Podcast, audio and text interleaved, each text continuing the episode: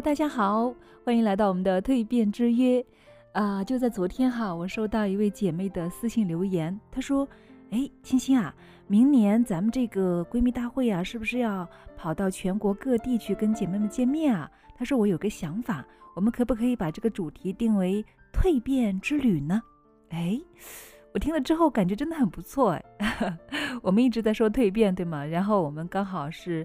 呃，走到全国各地去跟姐妹们去见面，那么刚好就像一趟旅行一样，是不是呢？不仅仅是身体的旅行，更是心灵的旅行，不是吗？所以我马上说，嗯，太棒了，呃，真的我们可以考虑一下。所以，亲爱的们，你们觉得怎么样呢？如果你们觉得好的话，也可以留言告诉我，好吗？好了，那么今天就开始我们的分享吧。智商和情商的纯粹类型，未来的世界啊，方向比努力重要，能力比知识重要，健康比成绩重要，水平比文凭重要，情商比智商重要。请注意了，这个话可不是我说的，而是啊，中国科学院院士、清华大学的原校长顾炳玲说的。与智商单独可测不同。对于情商的高低啊，人们似乎总没有找到测量的有效方法。用纸笔进行测试为情商打分呢，也似乎不合理、不科学。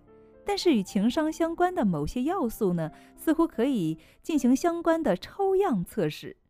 让我们借用著名的心理学家杰克·布莱克的测试来介绍一下关于智商和情商的典型类型吧。那第一呢，就是高智商的男人。他的表现呢是工作能力强，他们在理性的王国里面如鱼得水，在现实的社会里啊，却只能够抱怨才华得不到发挥，对智力活动呢更感兴趣，工作有效率，却十分的刻板，不知变通。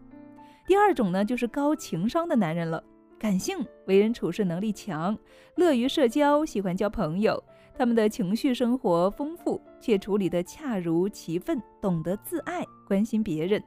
第三呢是高智商的女人，理性、内向、沉稳，容易焦虑，不爱交际。